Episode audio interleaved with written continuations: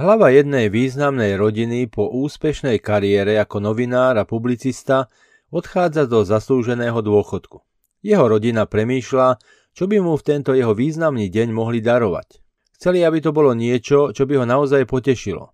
Po dlhom premýšľaní sa rozhodli, že mu podarujú knihu, v ktorej budú v románovej forme napísané dejiny ich rodiny.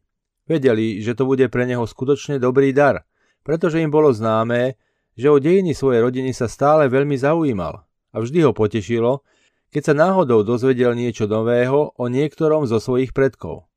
Rodina si teda najala známeho spisovateľa a poprosila ho, či by sa, samozrejme nie zadarmo, neujal tejto úlohy. On súhlasil a tak začal zberať potrebné informácie a materiály.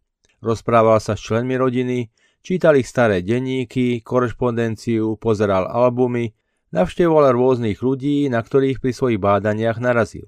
Jedného dňa si jedna členka rodiny, vlastne tá, ktorá to celé vymyslela, zvolala rodinu dohromady a podelila sa s nimi o svoju obavu. Hovorí im, počúvajte, čo spravíme so strýkom Michalom? V našom románe ho zatajiť nemôžeme, veď bol jeden z nás. Ale ak tam bude spomenutý, bude to pre nás všetkých riadna ostuda. Strýko Michal bol totiž čierna ovca rodiny. Bol to kriminálnik a tak aj skončil. Po úkladnej vražde istého človeka, z ktorej bol usvedčený, ho odsúdili na trest smrti. Zomrel popravený na elektrickom kresle. Rodina sa nakoniec uzhodla, že si o tom pohovoria so spisovateľom a že ho poprosia, aby to nejako vyriešil. Nebojte sa, nechajte to na mňa, hovorí im spisovateľ, keď mu to všetko povedali. Po vášho strýka Michala sa postaram. Aj bude spomenutý v románe, aj vy budete spokojní.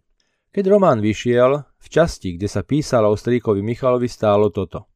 Strýko Michal si zasadol do kresla aplikovanej elektroniky v jednej známej vládnej inštitúcii. Na svoju pozíciu bol naviazaný doslova silnými putami. Jeho smrť prišla ako skutočný šok. Je len málo rodín, milí priatelia, ktoré by pri písaní svojej rodinnej histórie nenarazili na podobný problém. V každej rodine sa nachádzajú mená, ktoré aj nás, podobne ako najatého spisovateľa v našom príbehu, vedú až k nevšednej kreativite. Keď evangelista Matúš píše svoje evanelium, nezdá sa, že by ho príliš zaujímali nejaké detaily zo životov tých, ktorých si Ježiš povolal, teda 12 apoštolov. Podobne je tomu aj u iných evangelistov. Ani oni sa o životoch 12 apoštolov príliš nerozpisujú. Boli ženatí, boli slobodní, mali deti, nevieme. A je toho veľa, čo by sme o nich chceli vedieť a nevieme to. A je to možno zvláštne. Veď 12 apoštoli boli prvými členmi našej kresťanskej rodiny. A predsa, čo o nich vieme, sú tak na najvýš ich mená. Okrem Judáša, jediní, ktorí zo párkrát tak výslovne vystupujú do popredia, sú iba dve dvojice apoštolských súrodencov, Peter a Ondrej a potom Jakub a Ján. Ostatní vystupujú ako beztvarý dav alebo ako nevýrazná skupina. V príbehu prvotnej cirkvi potom Ondrej zmizne zo scény ako prvý. Jakub je ako prvý umúčený, a Ján je označovaný ako učeník, ktorého mal Ježiš rád. Peter zostane tak jediným členom 12 apoštolov, o ktorom máme pomerne dosť, alebo snáď najviac informácií. Hoci všetky štyri evanelia hovoria o tom, že Ježiš si vybral svojich 12 apoštolov z väčšej skupiny svojich nasledovníkov, to znamená špeciálne si ich vyvolil, vybral spomedzi ostatných, napriek tomu o nich ako jednotlivcoch vieme toho tak strašne málo. Prečo si ich vyvolil? Prečo práve ich? Niekedy sa to spomína, no aj to veľmi lakonicky. Žiadalo by sa nám vedieť toho o nich a o ich minulosti či špeciálnych daroch a vlastnostiach o mnoho viac. Možno to evangelisti urobili na schvál. Možno sa chceli vyhnúť kultu osobnosti, to znamená tomu, že by si ich ľudia začali až príliš uctievať. Pre evangelistov apoštoli neboli dôležití, dôležitý bol Ježiš. Apoštolov si Ježiš povolal iba na to, aby sa stali jeho očitými a priamými svetkami. To, ako poznali a zažívali Ježiša, ktorý chodil po palestínskych cestách ich doby, bolo v dejinách cirkvi čímsi jedinečným a neopakovateľným.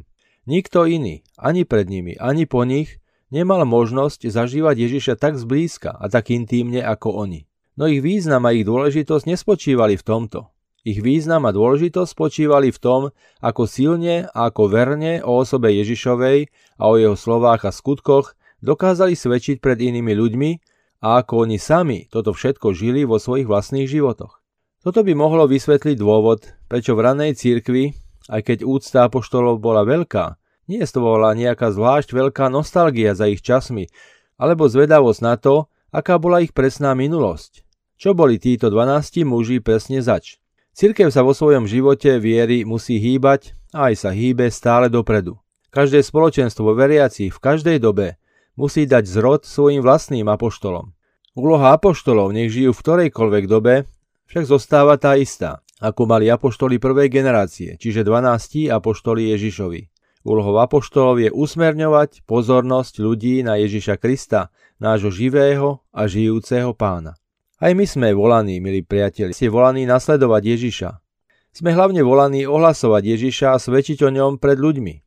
Avšak našou úlohou nie je tráviť čas s minulosťou, či hľadieť na dávne časy, ktoré tu boli kedysi a ktoré sú už nenávratne za nami. My máme byť služobníkmi časov našich a doby našej vlastnej. Každý z nás má zodpovednosť za misiu, ktorú má tu a teraz, ako napísal kardinál Newman. Po prvý raz nás pán povolal v krste, ale volal nás aj neskôr. Či jeho hlas počúvneme alebo ho odmietneme, on nás volať aj tak neprestáva. Abrahama povolal z jeho domu, Petra od rybárskej siete, Matúša z jeho úradu, Eliáša z jeho farmy, Natánaela spod stromu, pod ktorým odpočíval. Každý z nás je volaný neustále, od jednej veci k druhej. Naše volanie nás však vedie stále dopredu, nie dozadu, do minulosti. Volanie je vždy o budúcnosti. Toto samozrejme neznamená, že by sme sa nemohli a nemali pozerať tak trochu aj do minulosti na dejiny našej kresťanskej rodiny, v ktorej narazíme na zástupy našich stríkov Michalov. Čo to znamená je to, že odmietneme ostať zaseknutí v tom, čo bolo. Naša zodpovednosť je žiť Krista a svedčiť o ňom dnes a zajtra.